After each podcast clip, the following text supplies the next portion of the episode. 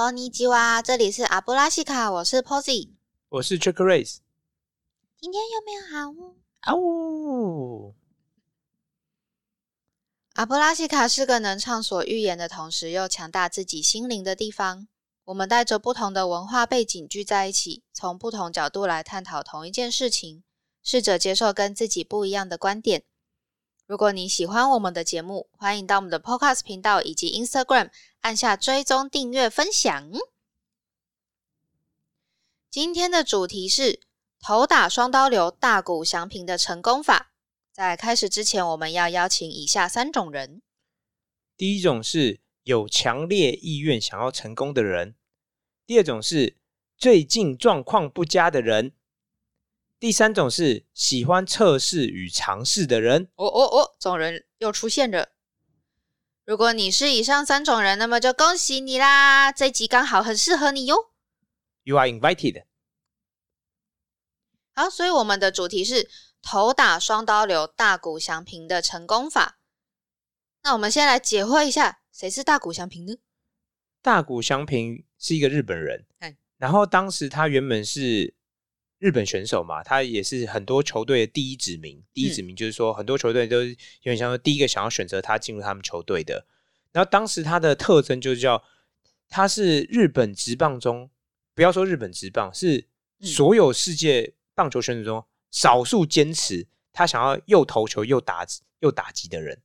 基本上就是大家会进了大联盟之后，就是会投手或是打手，他会选一个去专精嘛。不叫打手，叫打者。对，打者。你说打手好像是要打人的。对，因为棒球这个项目后来就分工越来越细的，以前没有那么细的时候就觉得你可以又投球又打击啊。但后来因为越走越细，它分工越来越精细的状况之下，就会认为说你如果想投球，你就好好投球，练投球的部分。如果你想要打击，你就好好打击。一样，你就专心在这个区块上。所以基本上从来没有人，就是已经很久没有人想要又投手又打击了。其实基本上你能进到大联盟，然后光是练一种技能就已经很难了，真的很难。你要想在那个联盟你要生存就很困难了。 对，然后没想到大谷翔平就进日本职棒，就是他就是坚持他有所谓头打双刀流。一般其实我想讲在很多人没有进职业之前，他可能也都是这种状况。像举一个更知名的例子叫铃木一朗。铃木一朗以前也是头打双刀流啊，但是进联盟之后他投手部分就算放弃了。然后后来就专心在打者身上，当然他打者打得非常好嘛。对。那他就是一个很特别的存在，说他就当时跟那个所谓跟他签的日本火腿就是确认说，我必须确保我进入你球团之后，你不会要求我只当投手或只当打击者，就两个他都要，我两个都要。所以他那时候在日本职棒也就是发展很不错。所以他一度有拿到比如说像什么日本的胜投王啊，然后什么 MVP 什么基本上都有。所以后来他去挑战美国，所以他去挑战美国大联盟的时候，又再一次跟他要签约球团说，如果你要签我可以，但我不是只要专心当打击者或是专心当投手，我要两个都要。是。那当时他其实面临一个困境是说，因为 MLB 就是美国联盟，其实美国的棒球联盟其实更强的。是。所以很多人会认为说如果你跳级参加这个更强的联盟，你的这些当时很顶级的成绩可能都会打折，就然后你还是硬要保持你原本的这种两个都要的形态嘛。对，所以他第12年其实算不错，但没有到顶好。但第3年就是去年，哇，他的成绩就不得了了。他去年成绩拿下第19位全票 MVP， 超强的。MVP 就是指 Most Valuable Player， 就是说最有价值的球员。还是全票？对，全票就是每一张第一指名，就是他们大联盟计票就是方式，就是说你会有第一名的人，第一名比如说可以得10分，然后第二名比如说可能只能得5分，那就是会有一群人投票嘛，然后所有人都会把他第一名那张票投给他，所以叫全票 MVP， 很强，就是他拿到满分就对了。然后今年成绩又更好了，但因为遇到另外一个人打破了大联盟的全垒打记录，所以他今年就没拿到 MVP。但是我们今天的主题为什么要讨论大谷翔平呢？是因为我后来才知道大谷翔平有一套很特殊的训练方式、然后我觉得那时候我一看到就觉得哇，你可以想见这个人为什么会成功。那我觉得这件事情很有趣，然后我最近跟我朋友准备要就是实施这个方法，所以我觉得太棒了，今天我们有机会也来跟我们的 podcast 听众介绍一下所谓大谷翔平成功法，就参考一下对成功人士的训练方式，或是他能做到他想要完成的事情。是，所以呢这个方法叫做大谷翔平的九宫格。那什么意思呢？但我先想讲哦，如果你去网络上应该都可以找到，但只是说这个版本并不是一开始就，在我看不是他一开始就是这样长这个样子，而是他不断经过修正，然后去调整成最适合他的样子，对，最适合他的样子。所以我们现在看到版本其实是已经是后面修正过后的版本了。那我们要讲啊，什么是大谷翔平的九宫格？就是因为大谷翔平在年轻的时候他就知道他要进入职棒了嘛，所以当时他的目标叫什么？他自己说，这不是我说的哦，他说他设计的终极目标叫做8个球队的第一指名，就是他希望让当时球队都是就是优先要选择他，他希望他当时一投入职棒，每个球队都是最想要他进入他们的球队当中，然后以这个为中心哦，这就是九宫格哦，他的九宫格中心就是8个球队的第一指名，然后旁边环绕着，好，比如说我现在简单介绍一下，就是要包括说体格、控球、球质、球速160公里、变化球、运气、人气跟心理。所以他是以这8个，我们刚才讲的这8个，对不对？他觉得如果我要能成为8个球队第一指名，我需要做到这8个。所以举例哦，我们刚才讲一个运气，他是运气又独立往下，就等于是说因为他是九宫格嘛，是，所以运气也又把它独立出来说我要如何有运气呢？所以这是他列的哦，这不是我说的哦，这当然我相信他是经过测试的，所以他把运气部分又单独列出来说，他跟别人问好这件事情可以增加他运气，珍惜球具也可以增加运气，捡垃圾，在球场上捡垃圾哦，也可以增加他运气，这个很酷所以举例我真的有看过报道说，因为大联盟很多人会比如说吃东西嘛，吃零食，然后那垃圾从口袋飘出来，大谷翔平就把它捡起来，然后塞在自己口袋，然后就他也不是乱丢他就把它捡起来，然后塞在自己口袋，然后有上新闻，因为他觉得这件事情可以增加他的运气。没错，这个你是不是真的能这样？答案是不知道，但是这是自己认定，就是他认为这样的行为可以增加自己运气。所以你看还有包括什么整理房间啊，阿乌今天没有来这一集，真的太可惜了，不然他可能也可以把整理房间列为他的运气增加运气的方式。这个老师不知道呢。对，然后还有你看像对裁判的态度说大谷翔平也没有，我认知中他没有跟裁判有起争议过你并不是裁判每颗球你都会喜欢的或干嘛，是他的判定对你并不是，但我觉得你看啊，这是他自己列的，他觉得对裁判的态度也会影响到他的运气，他的运气。然后我觉得最酷的是这个他上面现在写一个读书在他看来也会增加他的运气，这个倒是觉得很合理，但是就蛮特别的是说，就是他有时间读书也是个问题。对，所以你看哦，我会觉得他竟然把读书列为一个重要的项目，就是增加运气的其中一个项目。是，但我想讲，这应该是他实验测试过。可是我很少听到运动选手把读书当做，而且你看起来是很重要的一件事情上面哦。对。然后像是他比较偏专业的。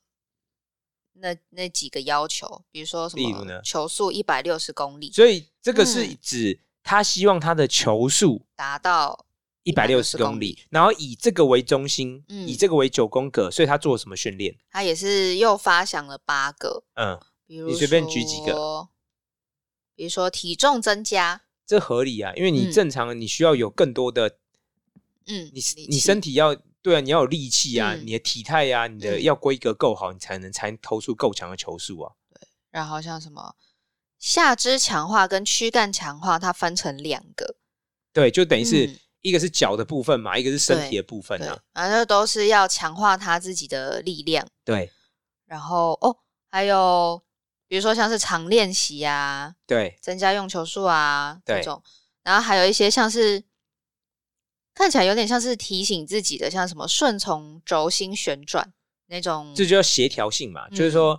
他如果想要，他认为，这是他认为，我实际上我不确定是不是这样哦，这是他单方面认为，他觉得如果我要达到球速160公里的其中一个关键是，他轴心旋转，就是你的协调性要够好，要够好。对对，所以你看哦，在我看这上面也是告诉，就是你看这个你会知道说，他很注重协调性啊，是因为协调性对他来讲是让他球速变快的重点项目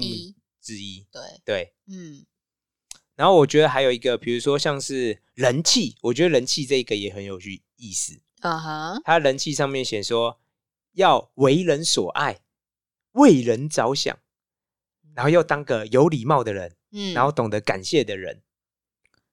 但我觉得你看哦，一样哦，这些项目其实都是他自己列的，他自己写的，并不是别人帮他添加的。是，可是我觉得当你这样列出来的时候，你是不是就告诉自己说，我觉得他会去思考一个问题哦，你看我要做怎么样的行为才可以为人所爱啊？我要做怎么样的行为才可以被认为是为人着想啊？对，是不是？那我要怎么样做，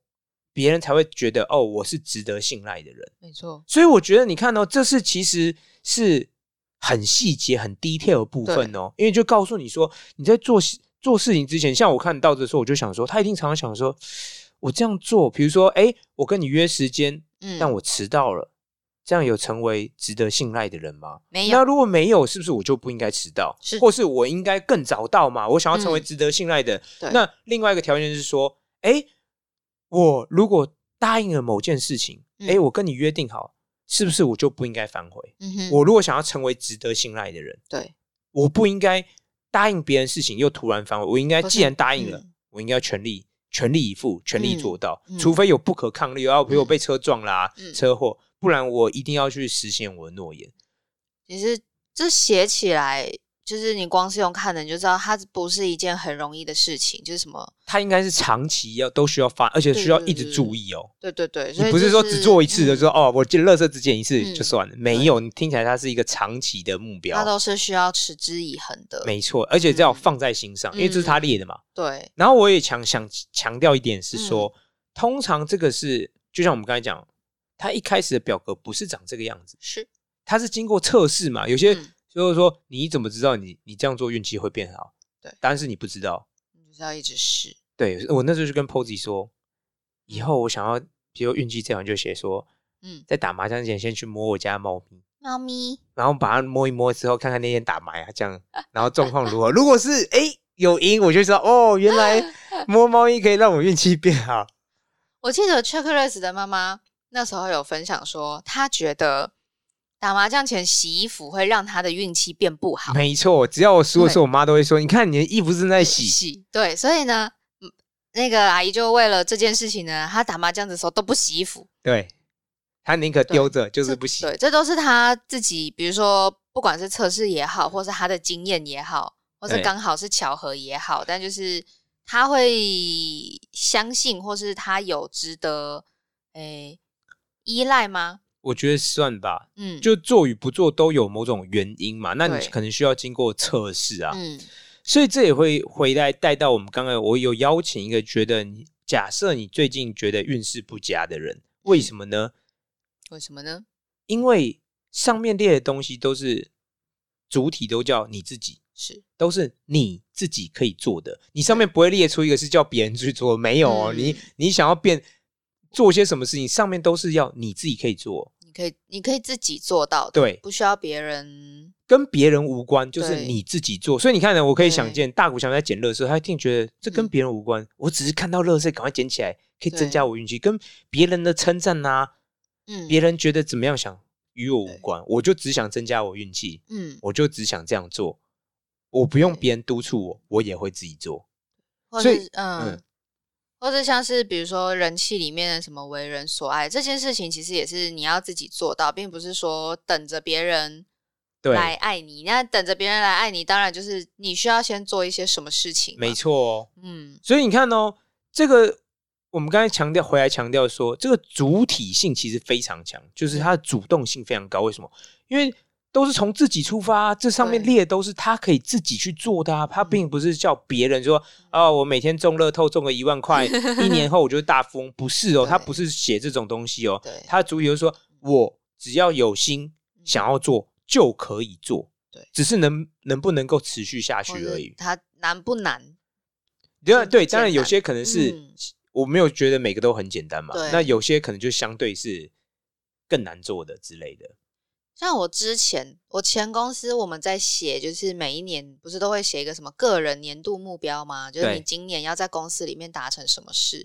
那个时候他们也是说，主管也是说，你不能写别人可以完成的事情，你一定要写自己能完成的事情。比如说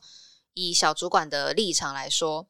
他就不能写他的年度目标是让多少人通过考核，对，因为那个考核是别人要通过的。他说难不成别人没有通过，那你自己的年度目标就失败了吗？没错，他讲得很好。对，所以那时候在写的时候很痛苦，但是我觉得这句话我就有记起来，说要写就是要写你自己能做到的，没错，你不能去就是不用去依赖到别人的那一种。是，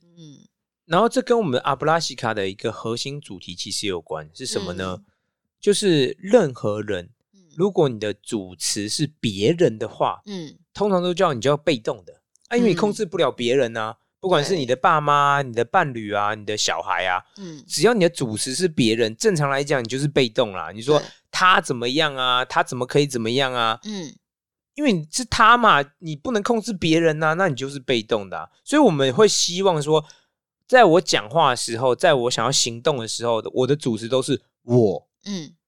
我想要怎么样。我不是说别人做什么事情我都要同意你哦，接受。比如说有人骂你啊，有人侮辱你，我要接受这件事情，不是哦，从来不是说我要忍受这些事情，而是说我听到别人骂我，那我想要怎么回应他，怎么样做我可以比较开心啊。那每个人开心方式不同嘛，那你可能一样又回到说你可能要去测试，要去寻找啊。所以这跟我们的今天讲的大谷翔平的成功法叫做9宫格法也是有关的。上面列的东西是应该是自己的，你自己写，你自己列，然后是你自己可以做的，对，而不是上面不会正常不会出现别人哦，就是说哦，别人每天要给我1000块，别人要对我好，不会出现这种东西哦。好，我也想要别人给我1000块，对，太被动了。我看看 Posy 什么时候可以说，欸，有天有人给我1000块，除了你领薪水之后，好难哦。对，他的基本上呢，他的那个9宫格呢，就是他把他最大最终的目标列在中间，对，然后从这发想就是8个面向，对，8个面向，然后每一个面向呢，他都写出另外又有8个，因为他又以这个东西为中心，有另外8个他实际上可以做的，对，他实际上可以做的，并不是说就是有一些天马行空啊什么的，对，上面没有任何一个是天马行空就是做不到的哦，对，他是每个他想做就可以做的，甚至今天现在就可以做。所以你从这个9宫格看，你就觉得哦，每一个自己都可以做到，那好像就是最终的目标就没有这么难的。没错，虽然说当然说你有很多努力的面向可以去做。对对对，当然说他一定是有一定的挑战性，像是8球队的第1指名，对这件事情想想都觉得，但他后来实际上他成功啦。对啊。但我相信他会成功其实我看到的时候我就觉得很有趣，这个人竟然在这方面每方面你可以看到他是有设想的出来，你可能不一定设想比他更重，就像我说这个可能并不是一开的版本就长这样，不是，他是不断修正嘛，对，有些就像我们说有些方法他听了别人讲的方法有效，他自己测试过有效，那他可以做嘛，就变成你的了，就变你的了。有些你觉得我这样用没有效，我觉得这样不好，那你就不会把它列在上面了，没错。所以我们也想讲这是自己列的哦，跟别人无关，别人成功的你不一定会成功哦，对对，但是完全是以你为主体。然后我也想强调一件事情，虽然它是9宫格法，但其实不限啊。我后来个人也觉得，因为我最近就在找我朋友做这件事情，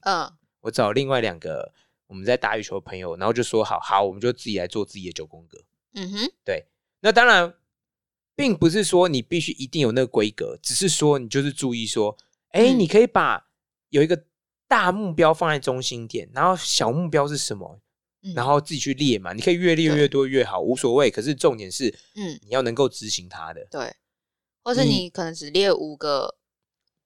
也可以，然后但是5个就分成再5个，这样子其实也可以，就是随便你嘛，因为这是你自己的9宫格，你自己的目标嘛，那就看个人怎么发挥，这样子。这样子你看，你就会觉得说，我自己觉得啦，看完这个之后，你就会觉得说，其实自己的目标，你可能一开始觉得很异想天开，但是你写完之后，你会觉得，其实它是一个实际的，是可以达成。因为它被拆解成很多小的面向，然后小的面向都是你自己可以做的，对，你就不会觉得因为这件事情太遥远，而永远都只是把它当成一个幻想。没错，对。所以这就是我们今天 podcast 的主题，叫做大谷翔平的成功法，就是9宫格法。然后如果今天你刚好有听我们这一集节目，我们甚至也会欢迎你自己做自己的9宫格啊。对对对，也可以跟我们分享。是，好啦，那我们来进行挑战哦。今天是 Chicka Race 奖耶，怎样？欢迎来我们的 Instagram 最新一篇下面跟我们分享你有没有想要写的9宫格，或是你有没有设立了自己远大的目标呢？Sounds great。 好，最后麻烦举起你的魔杖，或是你的，我觉得棒球好了。棒球？对啊，有些人拿到签名的棒球好羡慕。今天我们既然那个我们的我们 Podcast 今天主题是有关大谷翔平嘛，而且我们从来没举过棒球。对，抓起球，掌握自己的命运，没错。然后让我们大喊一声阿布拉西卡，拜拜，拜拜。